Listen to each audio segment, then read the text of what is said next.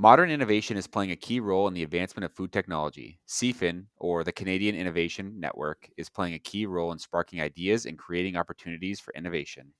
They've created an ecosystem with no barriers for entry that creates a collaborative process for conversation, funding, and progress. Interested in becoming part of one of the fastest growing organizations in the food industry? Tune into this episode to find out more. There's lots of different angles driving food technology that's very different from other manufacturing sectors like aerospace and automotive. Hi, I'm Andy. And I'm Joe, and you're listening to the Farm to Fork podcast brought to you by Carlisle Technology.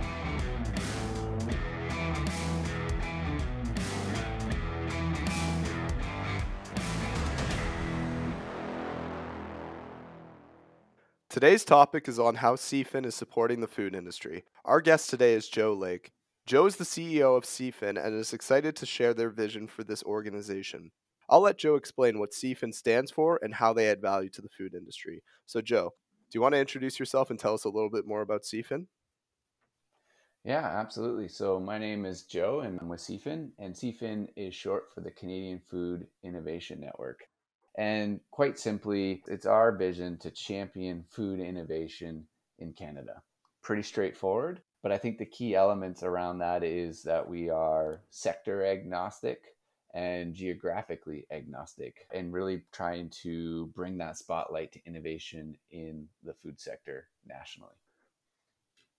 So you said that your goal is to kind of bring innovation into the Canadian food industry. Was there like a gap there that you noticed, or why did you guys decide that that was something that needed to be done? Yeah, I would say that there is a gap there. There has been a gap there in the past. In my history, kind of traveling around the globe, digging my nose into food innovations for a larger CPG, often found myself not working in Canada. And it's not that the innovation isn't happening. It's happening. And actually, since CFIN's inception, really pleasantly surprised that actually how much innovation is going on, more than anticipated. It's just that it was hard to find and it really wasn't sort of organized into a hub. We'll get into some of those conversations, I think, here today on how we're trying to facilitate that. Now, don't get me wrong, too, there's a lot of great work going on in Canada, but oftentimes it can be segregated by a particular sector or really heavily agriculture focused. Canada is a fantastic primary producer, and, and, that's logical. When we say food innovation, really talking about post farm gate, we're also talking about things like sensors and robotics and data analytics, material science and packaging, you know, things that are in the food manufacturing part, right through to the end distribution to the consumer and however they may get their food products there hasn't been really a centralized location to look into those types of technologies. And you guys are a fairly new organization, if I'm correct, right? Yes, just about a year and a half old since inception. Started in 2021. Our first program launched in September 2021. So, from a programming perspective, really just hitting the one year mark. So, yeah, fairly new, fairly fresh. Have you seen some early success so far? What sort of early success have you seen? So far, we have seen some early success. In particular, I'd like to highlight one of our programs, and I think we're going to get into this later, but is in our innovation boosters. We're, we're getting great adoption from that. Um, we're actually really pleasantly surprised at the interest in that program, but also in the amount of members we're seeing sign up and, and subscribe, and that feedback that we're getting from them precisely around that comment, even almost literally hearing things like, yeah, we didn't have a home base or we didn't know where to turn to this is exactly what we've been looking for or what what's been missing. The initial feedback coming back has been We'll get into a little bit more later also, but I think one of the things I really like about CFIN is you guys have done a lot of work to remove barriers to join the organization, which I think is great because it's not an exclusive club that you have to be a part of, but really anybody is able to join in and, and be a part of that conversation. I'm super glad that you see that because that is actually almost literally the language that's used internally is that this is not meant to be a club or a country club or an exclusive piece, right? It is meant to be open to facilitate those collisions. And as everybody who's done innovation and collaboration, you know, it has to be purposeful, but there's also elements of serendipity in there as well, right? Like that just kind of happens. You have to facilitate that. You can't provide barriers, even accidentally. So, Joe, tell us a little bit more about your background and who you are as an individual. Sure, happy to do so. So my background's a little bit interesting and I think it kind of is appealing in its story because it has a little bit of comedic piece to it. So my formal training actually started off in marine biology. I always wanted to be Jacques Cousteau. So kind of not where you would picture me today. But the caveat to that was is I learned very quickly studying whales, actually did a small stint working in an aquarium with whales. That doesn't pay the bills very well. So decided to go back to school and one of the areas that always interested me was food in general. So, kind of accidentally ended up back at university for grad school and was pleasantly asked, Great, we'll take you in. Would you like to work with salmon pigments or fermentation and beer? And I'm pretty sure, given the choice, you know, you can probably guess what I picked. It, it wasn't salmon, let's put it that way. So, I ended up going back into university into grad school and pursuing food science and technology and ended up with a PhD in, in, in, food science. So, you know, when somebody says they've got a doctorate in beer, I can legitimately say that and, and not just be referring kind of funny to what may or may not happen in some people's academic careers outside of the classroom. It actually was in the classroom. So that's actually how I got started in the food science and technology from there ended up at a large cpg at mccain foods for about 13 years uh, many different roles everything from analytical sensory to innovation developing new brands technology and then moving over into the canadian food innovation network in 2021 that's my background kind of funny going from whales to yeast to french fries and now into national innovation but loving every minute of it it sounds like your background, you know, when you were at McCain's or, or wherever you were, that you kind of did start early in your career getting into technology and innovation. So I can see how you'd make that leap into like a CFIN type role there.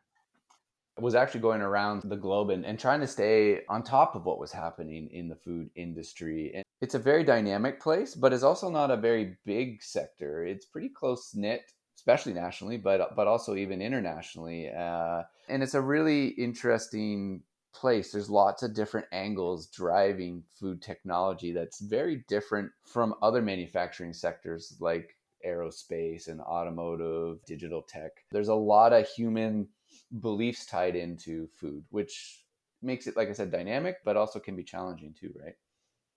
So thanks, Joe, for that introduction. Very interesting to learn more about your background, who you are, who CFIN is, and really the key goals that you guys are trying to accomplish here. You alluded to it a little bit earlier in your comments, but can you give us a little bit more information about Yodel? And I believe it is the cornerstone of the CFIN platform. So can you just tell us what is Yodel? Yeah, would love to. So the first thing I'll say is Yodel is not an acronym. We did not want to create yet another acronym. It is just a play on words for Yodel screaming from the mountaintops, purposefully, of course, because Yodel is the central hub of our digital platform. CFIN set up, just to indicate this, as a hybrid setup. We have people across the country, boots on the ground, that human element of connectivity that's so important. But because we're a large physical country, we wanted to create a centralized location, and the best way to do that was digitally.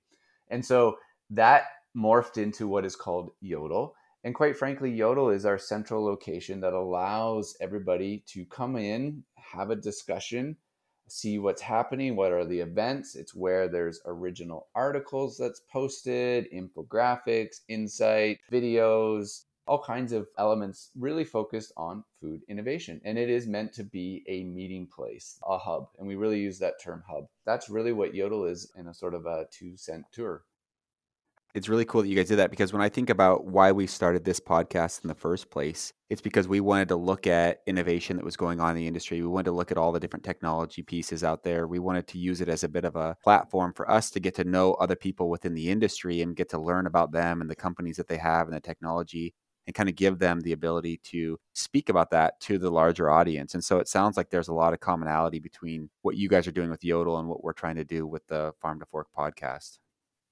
Yeah, absolutely. And kudos to you guys for doing this because it is important to provide a platform, a location for folks to have a voice. You know, you said, well, you know, what's one of the challenges? What we're hearing from our members and, and people who are considering joining as members is that how do you find people? How do you find other companies? Or we didn't know that was going on, or we just have this to share.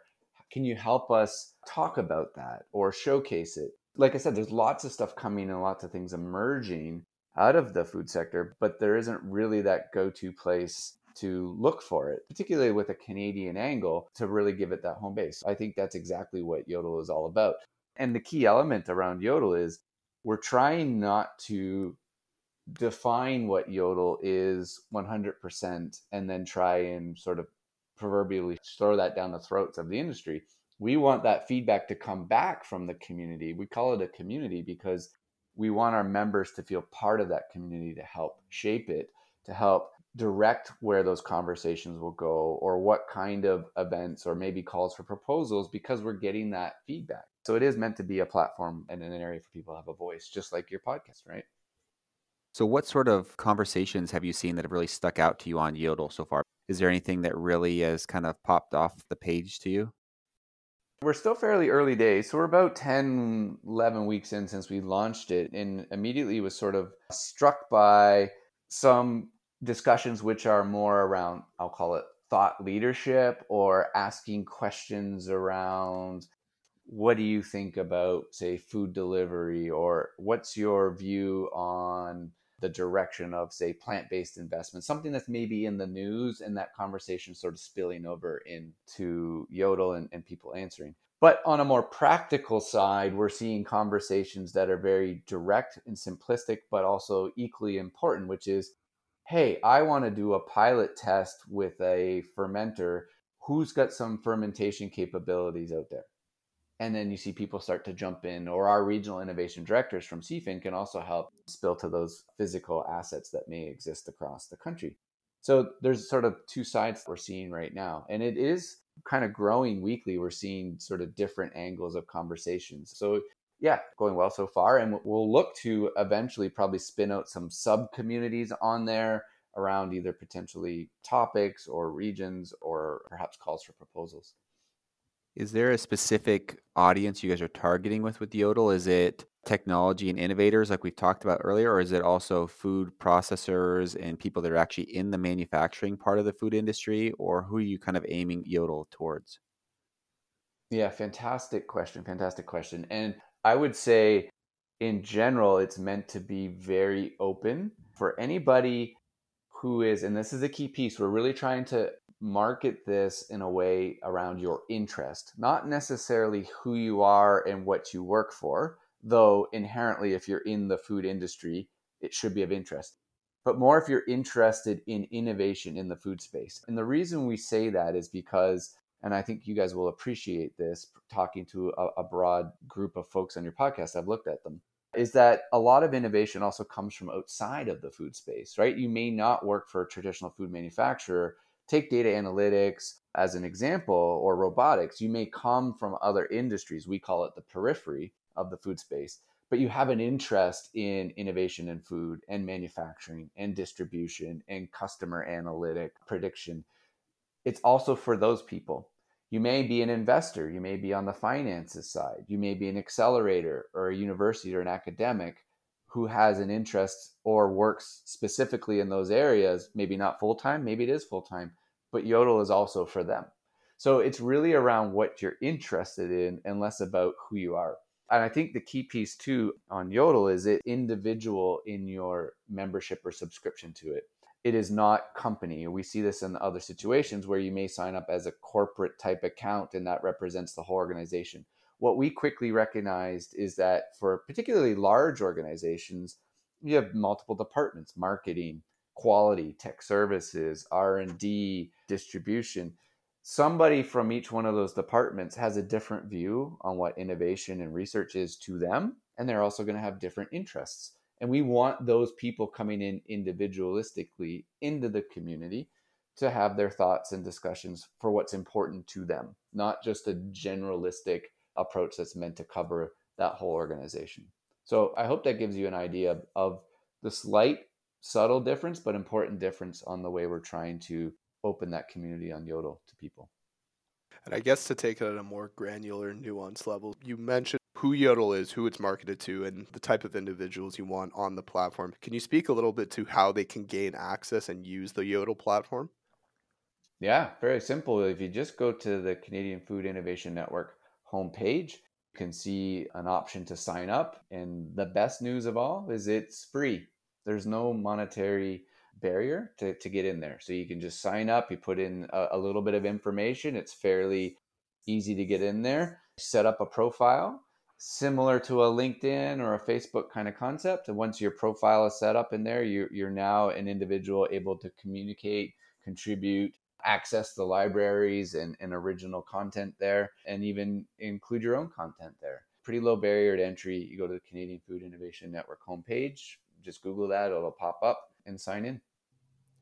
And I think you've done a good job kind of showing the benefit and, and why Yodel is so important. But do you want to give us like a quick little elevator pitch of, you know, why people that are listening to this podcast should be interested and should go and sign up? Yeah, I think the quick reason would be you probably have questions or interests around innovation in the food space or research if we want to use that topic. And there will be something for you there, whether that's your ability to actively post a discussion. Maybe you're more passive, like actually most people are on these social platforms, to scroll through, find an answer, but also gain some of those those media like articles, those insights and then of course stay abreast of all the events that are going on across the country there's many reasons to do that i would think the last one too is just access to the program funding kind of just building off of that momentum. Joe can you tell us about the funding programs that cfin has developed? Sure would be happy to do that. And this is you know one of the core elements. We talked about the community building that sort of space across the country but one of the ways we're able to support that is through funding and programs.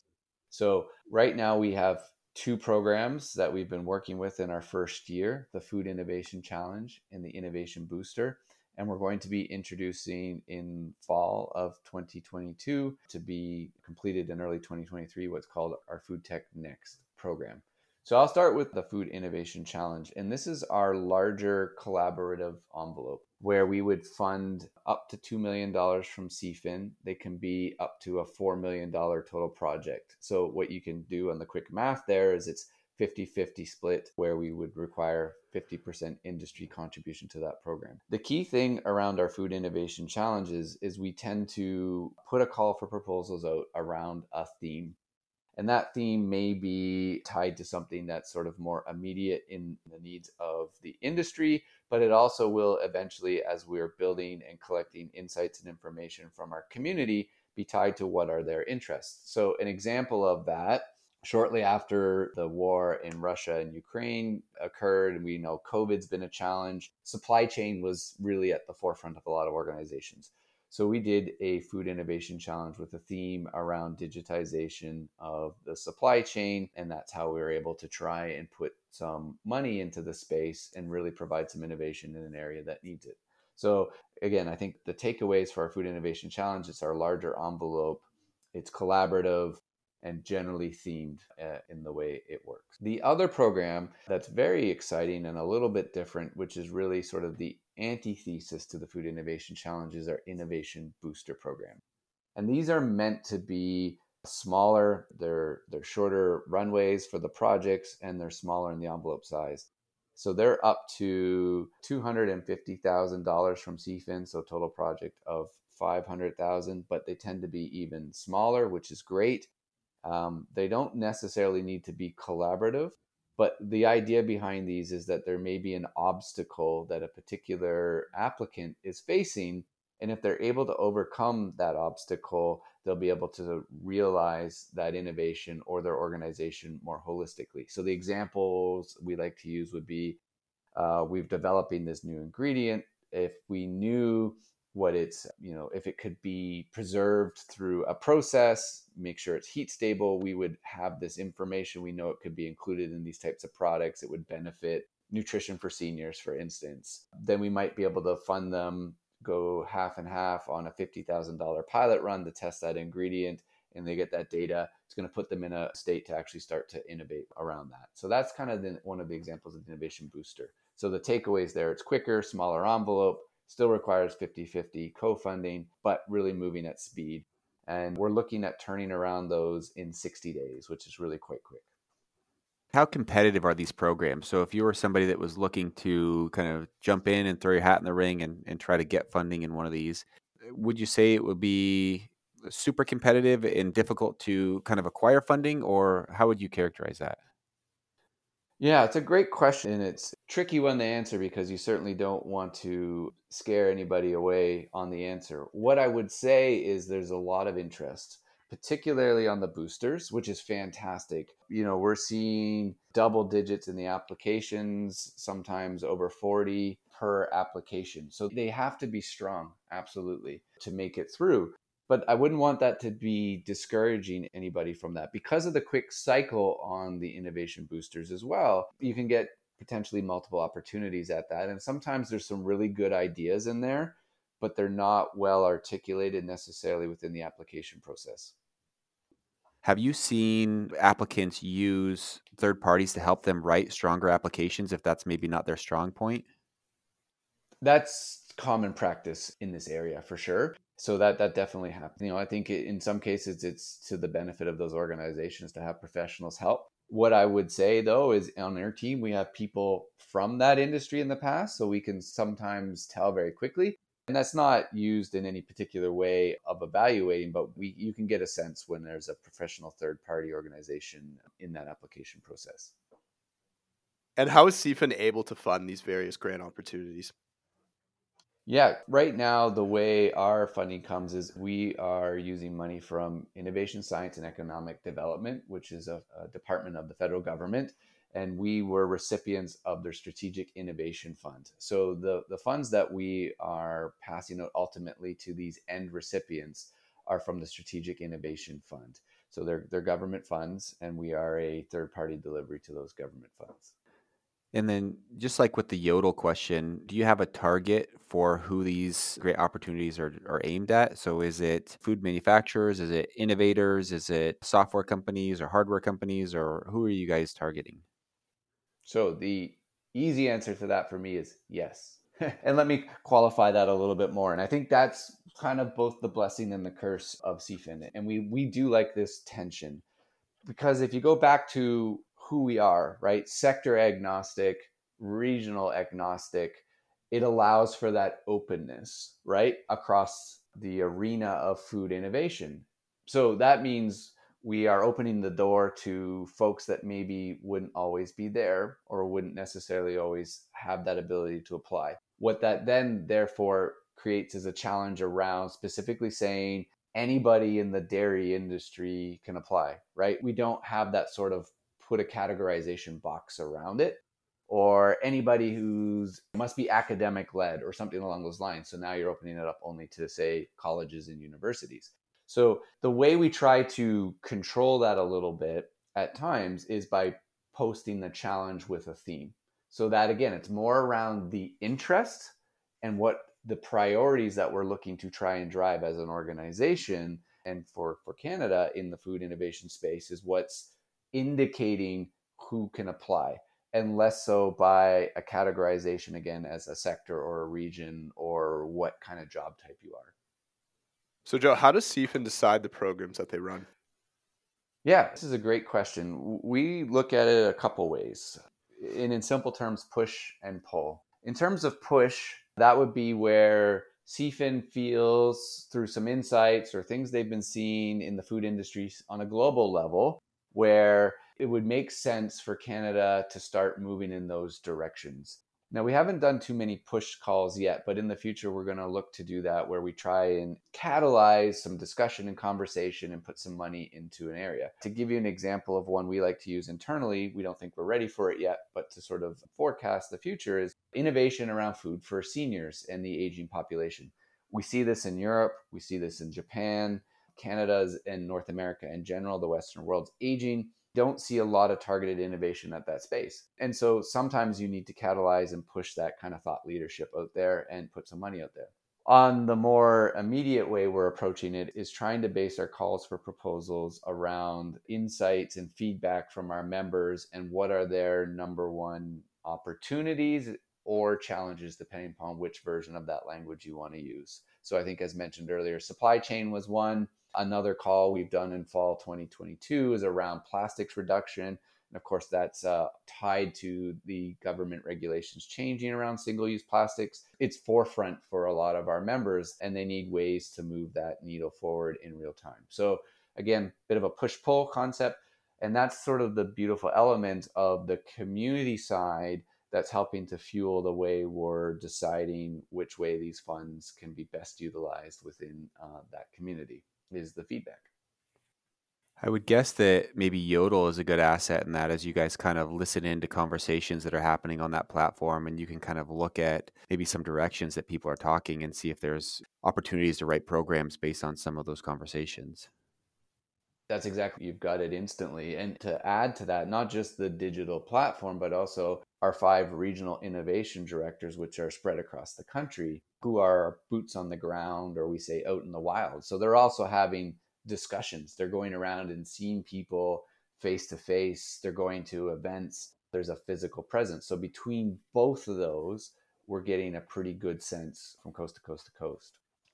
Yeah, I think this has been a great overall discussion, you know, about who CFIN is, the Yodel platform, how CFIN provides funding for innovation in the food processing industry. But Joe, can you tell us a little bit about some of the unique projects that you funded more recently? Yeah, absolutely. And there's been some really interesting things before we even get into some of the awardees. Is just what I would love to celebrate here because I think it's worth celebrating is the breadth of food innovation we're seeing across this country is fantastic. And I'm kind of stumbling a little bit on the words because, you know, I, I don't want to almost give it too big of words, but we were really, really excited on what we've seen. Everything from digital technology, pieces of physical equipment, we're seeing packaging, we're seeing analytics of consumers and digital twinning, we're seeing upcycling, we're seeing new ingredients, product development plays, we're seeing research around microbiome and precision fermentation is fantastic. So there's been a lot to really look and dig into and choose from and I think you know Canada should be proud about what we're seeing. But from that, of course, some have been awarded uh, uh, funding, and you know, there's been some really interesting ones, and so we can highlight a few and really dive into. Is there any in particular that you happen to see that you'd like to speak to? Yeah, absolutely. I believe we were talking with Jamil about a robotic hamburger flippers. I don't know if you want to talk a little bit more about that project in depth. Well, actually, that's interesting because it, it isn't. It's not really a hamburger flipper. It's really about back of house robotics, back of house in restaurants to take on some of the, I'll call it the dirtier, less impressive tasks. So, interestingly, robotic burger flippers and like the pizza flippers are kind of the sexy side of of robotics in, in food but not always the most practical right? They look good in a picture but not always really replacing uh, the right labor. Why we were very interested in funding Gastronomous is the particular organization is that they're tackling the jobs that are kind of the the grungy ones the more monotonous and repetitive ones and putting those into the back of house situation where it could be as simple as opening packages or sitting in the cold room and doing those things without having to come and go in and out of a freezer or a refrigerator. So that's back of house robotics. The other reason we're really interested in robotics in food service is that there is a new arena for data acquisition that didn't exist when you have a human doing that work, where you can actually get images. You can actually get spectrophotometric data back on the quality of perhaps ingredients or even the number of maybe cases that had were intact or not intact to the point where that goes back upstream into the food process and you might even be designing products now that work with a robot or a case that can be better handled by a robot or you know a particular size of onion slice that will work 99% of the time with the robot versus 75% in the current particular product format. So there's a lot to be really interested about uh, in back of house robotics. And, and that's just one of the examples with Gastronomous. I think I heard that you guys did something with upcycling, like reducing waste. Was there a specific project on that? Trendi Tech, which is based out west in the Vancouver area, is really an interesting organization that does several things around upcycling and different product lines and SKUs. But in particular, this one was funding around creating technology that can automate taking some of their upcycled ingredients and converting them into hot and ready soups to create the sort of full circle on that economy and bringing those products that would have gone to waste, whether that's from the field in their particular case where they tend to go as they try to go to farms uh, and stuff that won't make it into the food chain. They're not letting that go to waste. They're converting it into shelf stable ingredients. And in this particular case, helping to find a home for those shelf stable ingredients through automated processing and turning them into a finished ready product. So that's quite neat.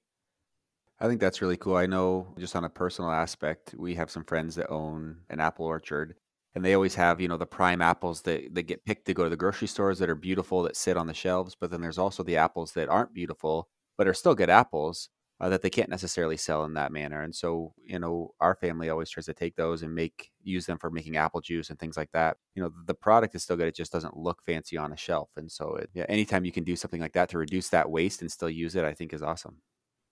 Yeah, and we're seeing globally lots of different approaches to waste and even defining what waste is, right? You know, you're talking about a whole product there, a full apple, which is potentially quite good. But then when you get into other things where you've processed a product and then there's maybe not all of that product is used, there's also opportunities to use that as well. So there's lots of good things happening. We see everything from ingredient development to marketing strategies like ugly fruit to you know reutilizing as potential opportunities for energy reclamation or going back to say soil or animal feed we're even seeing things we've had applications come in around accelerating the composting at home on your own kitchen counter right through some grinding mechanisms and maybe heating it up or adding some microorganisms to that so that you can do it odorless in your own house again, that just sort of demonstrates the breadth of what we're seeing, just even in a topic like waste reduction or valorization or upcycling, whichever term you want to use. Absolutely, yeah. It has a myriad of positive benefits for not only, you know, the environment and an ecological standpoint, but then from a business process standpoint and, you know, continuously funding into the innovation of those topics. Another one that kind of caught our eye was surrounding personalized meal kits. So if you want to talk a little bit about that project. Yeah, so this is from NutriMeals based out in, in Alberta. And this is kind of interesting because personally, and no pun intended, I'm a big fan of the concept of personalized nutrition. And it can mean different things to different people. And I think there's different levels of personalization, but we're really just started as a sort of global entity, you know, starting to dive into this concept of everybody has different nutritional needs and benefits. And NutriMeals is starting some of that with their meal kit delivery, but they're using AI assisted machine learning digital elements to help get those meals delivered that are customized for their end consumers' needs. You know, it's not quite necessarily to the levels where it's fully blown to specific diseases, for instance, like you might see in an institution or, or medical need, but certainly getting into different diets and maybe like reduced macronutrients and those types of things. But getting that data analytics back into improving what's already becoming really interesting, of course, is these meal delivery opportunities. So that's a really cool one.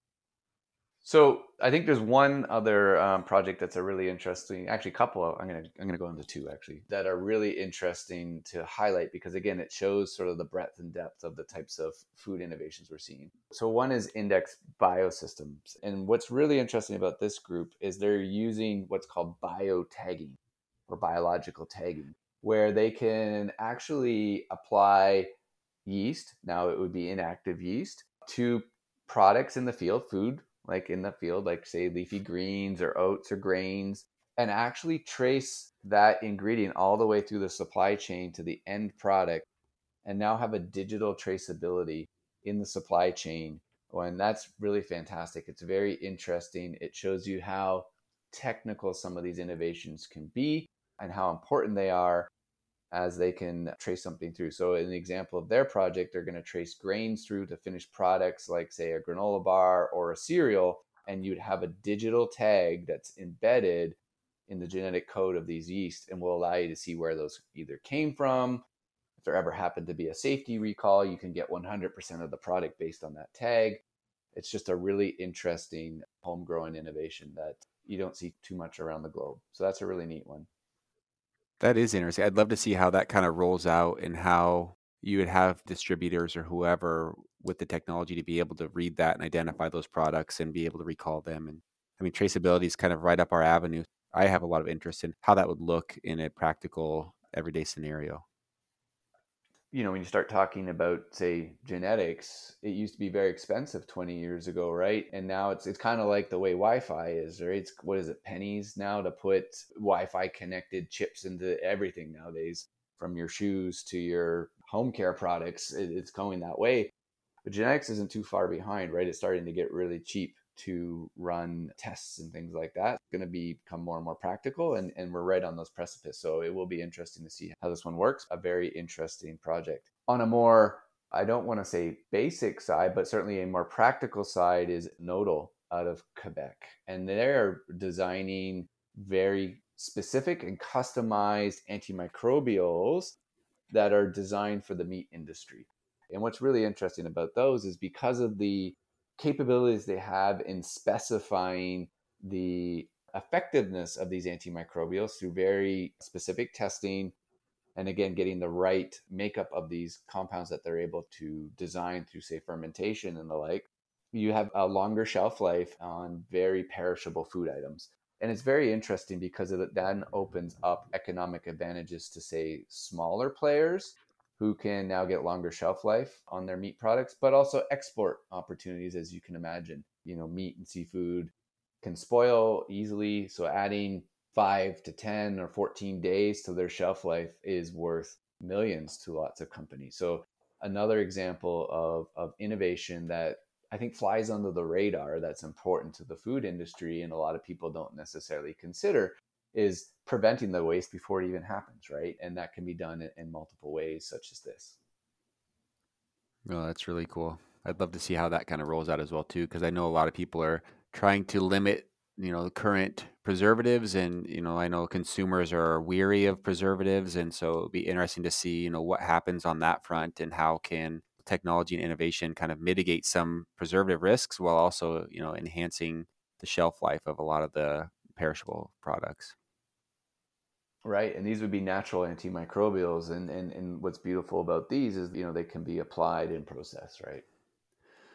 So let's talk about how you guys roll out these projects and how it goes from, you know, you develop a program, you have uh, applicants apply the program and certain applications are accepted. What happens after that as they kind of go through the development of the innovation or the technology all the way through to the grant funding being paid out and the completion of the project? How does that work with CFIN? Yeah, good question. And the larger food innovation challenges follow sort of a milestones principle. Usually they're multi year projects. They're moving them across technology readiness levels, and that's the way they're articulated. The way these projects are actually part of their evaluation is there a logical flow to the way that project is going to evolve and see how it manifests itself. Now, of course, each and every project is unique, and what level they make it to through that funding may end up to a commercial state, it may or may not. But they would work in partnership with CFIN and have milestone meetings, ensure that uh, things are progressing the right way. You know, are the costs on track? Is the spend happening appropriately or not? And continue to move those forward. Of course, along the way, CFIN provides additional benefits around showcasing those particular companies, uh, whether that's stuff on Yodel or you know at potential events or activities. We're still in our early days, so we're still developing some of those things. But those are the main ways that they would evolve. And of course, we would love to see a lot of these organizations find other sources of funding as they sort of graduate out of our programs. So there's you know several ways that CFIN helps them kind of go to to conclusion. The other piece too is we like to showcase the innovation so that others can learn from it, right? So knowledge transfer is a big element of CFIN. We want to share all of, of these innovations. Of course, a big caveat here is we're not divulging any organization's specific IP that is not the point of it because we also recognize that would be a big barrier to entry for a lot of organizations. So they're not giving up any IP or any secrets, but we are sharing what's going on, some of the approaches and some of the, you know, quote unquote technologies so that there's learnings for other people. So Joe, where do you see CFIN going in the next 5 to 10 years and, you know, what's the overall future?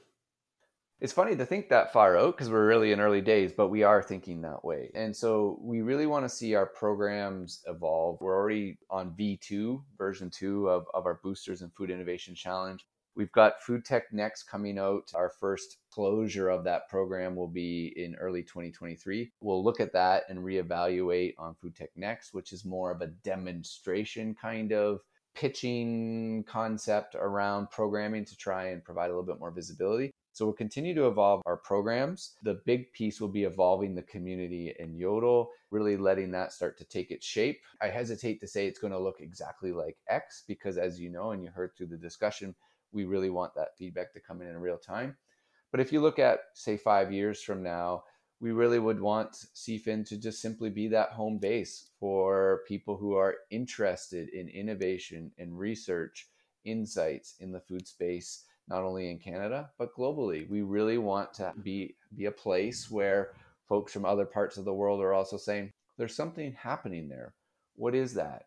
let's tune in. Let's sort of get jacked in. Let's plug into what's going on in Canada because there's good things happening and there's enough sort of mass and momentum around that to check it out, right? You don't have to do a big search for it, that there's a way to at least get into that space.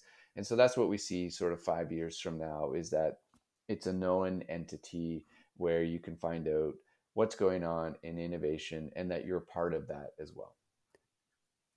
I think you've done a really good job of kind of explaining who CFIN is. You've done a great job talking about the Yodel platform and the, the different funding programs. When I think about our listeners, it's like I think a clear call to action is that people just need to become members and get involved and get on the platform. Yeah, I think that's the most simple way forward. And of course, the other one would be to reach out to, to any of us, um, but in particular, you know, your regional representation and our, and our regional innovation directors is, is an early stage place to ask questions. But just sign up and give feedback, right? That's the key piece. Is we really want to hear back. We want that echo. We're going to say a few things, but we want to hear if that comes back from the community in the same way. We're always pleasantly surprised when it's matching, but we're also really keen to hear when it's not matching. And that's important, right? We want to build this with everybody, not in the way we think it should be. Yeah, I agree. And you've done a lot to remove the barriers for membership. I mean, you've removed the cost. There's no cost to sign up. You've made the signups easy so that people can, you know, anybody can go in and sign up. I mean, it's a great avenue for funding opportunities and just connecting. Like, I think you know, as a sales and marketing guy, one of my favorite things is just networking and meeting people within the industry, having conversations, seeing what other people are doing, and building off that synergy. And you've developed a really great platform for that. Thank you. Really appreciate that. And, and I'm glad that that's evident because sometimes when you're in the middle of trying to build something, you're not always sure if it's landing. But that is absolutely the purpose behind what we're trying to do. Absolutely. And to our audience, again, make sure to head over to the CFIN website, sign up for Yodel, get involved with the community that's there, and learn how you can further expand your ideas into food innovation and funding. So, Joe, we just wanted to thank you again for taking the time to come on the podcast with us. You know, you've been a wealth of information, and we really appreciate your time.